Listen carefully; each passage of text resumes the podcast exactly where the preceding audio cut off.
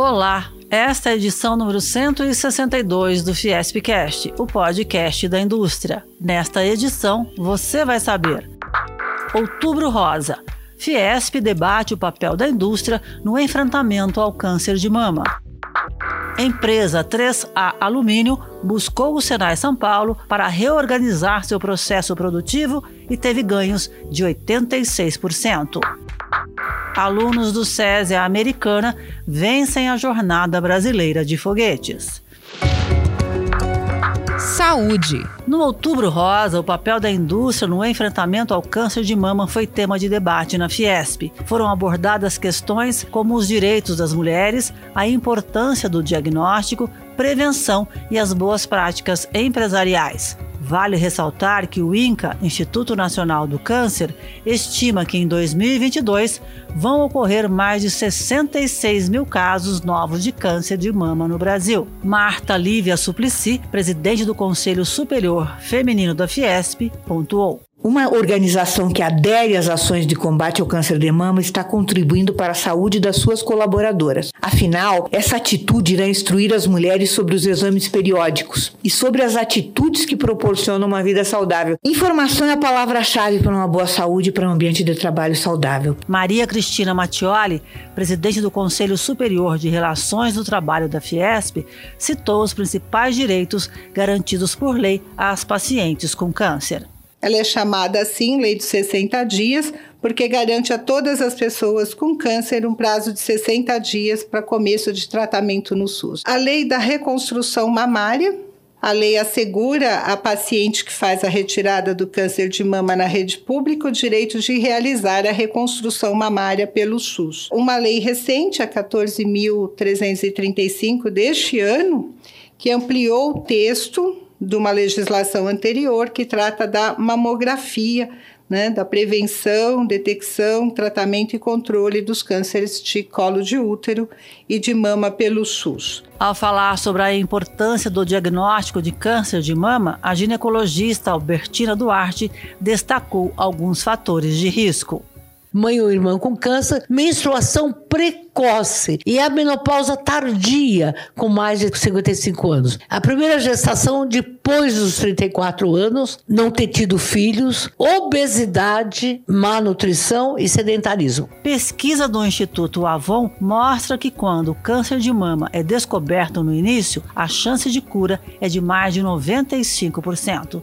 Aí reside a importância do diagnóstico precoce e a participação da empresa em encarar de frente esse problema, segundo a diretora da entidade, Daniela Grelin. Quando a gente olha os relatórios epidemiológicos do Ministério da Saúde, a gente vê que a principal causa de morte da mulher entre 40 e 49 anos é lá o, o, câncer de mama. E a segunda causa de morte para a mulher entre 50 e 59 anos. Aonde está essa mulher? Ora, essa mulher está ao nosso lado nas empresas, ao nosso lado na família. A empresa é essa grande plataforma de comunicação que tem, portanto, o dever de promover a conscientização, o acesso aos direitos de dentro para fora. Além do debate, a Fiesp também promoveu, em parceria com o Instituto Amor Rosa, uma campanha de doação de mechas de cabelo usadas para confeccionar perucas para pacientes em tratamento oncológico.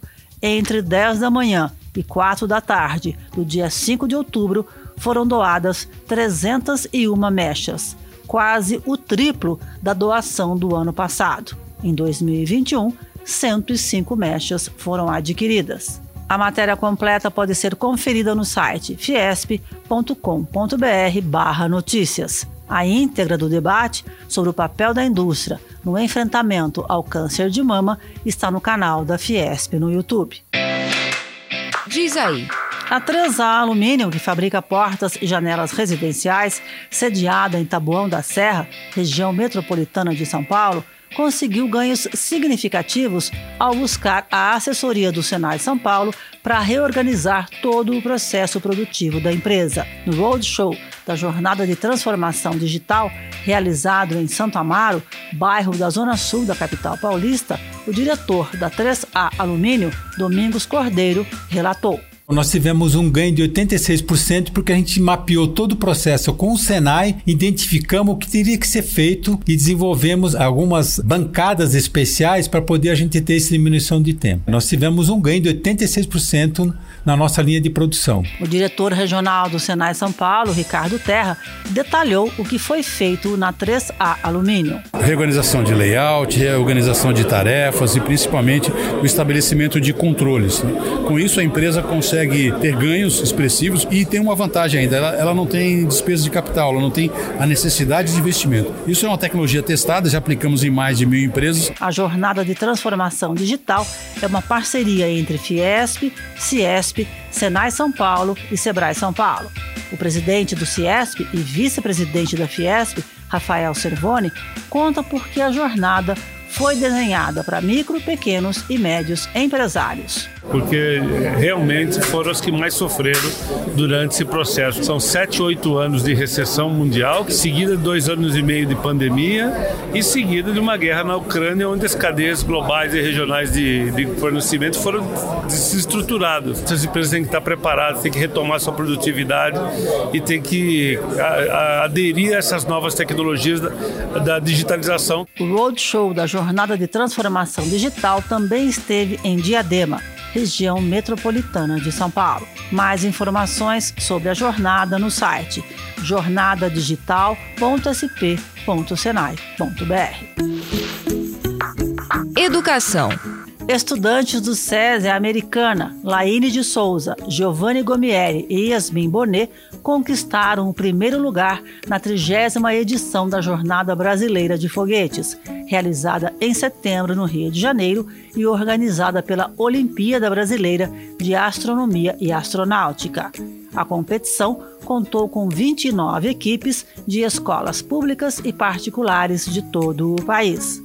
Com um lançamento de 318 metros, a equipe do SESI americana atingiu a sexta melhor marca de toda a história da competição. Laine de Souza resume assim o sentimento de vitória.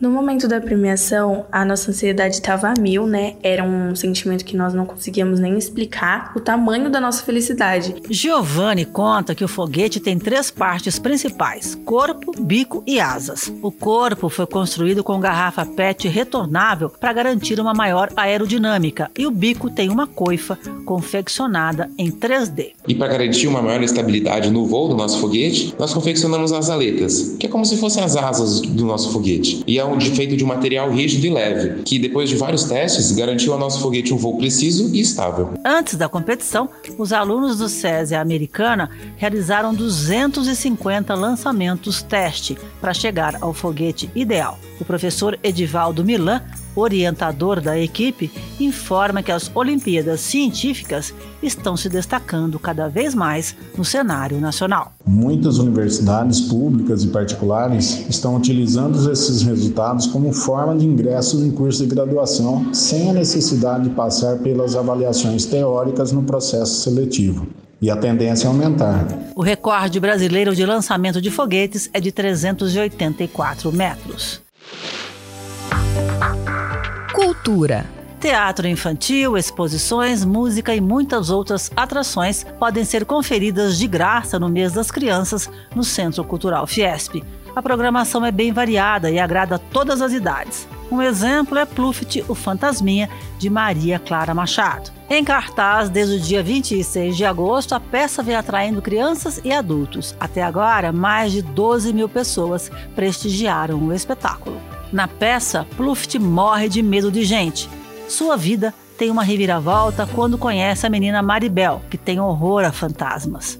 Em 45 minutos de pura magia, o diretor Miguel Velhinho fez uma releitura do maior clássico infantil da dramaturgia brasileira. Nessa montagem, eu precisava encontrar um link com a juventude de agora, com a infância de agora. E eu fui percebendo que a penetração da cultura oriental, especificamente do mangá e do anime, é muito grande nessa parcela do público, né?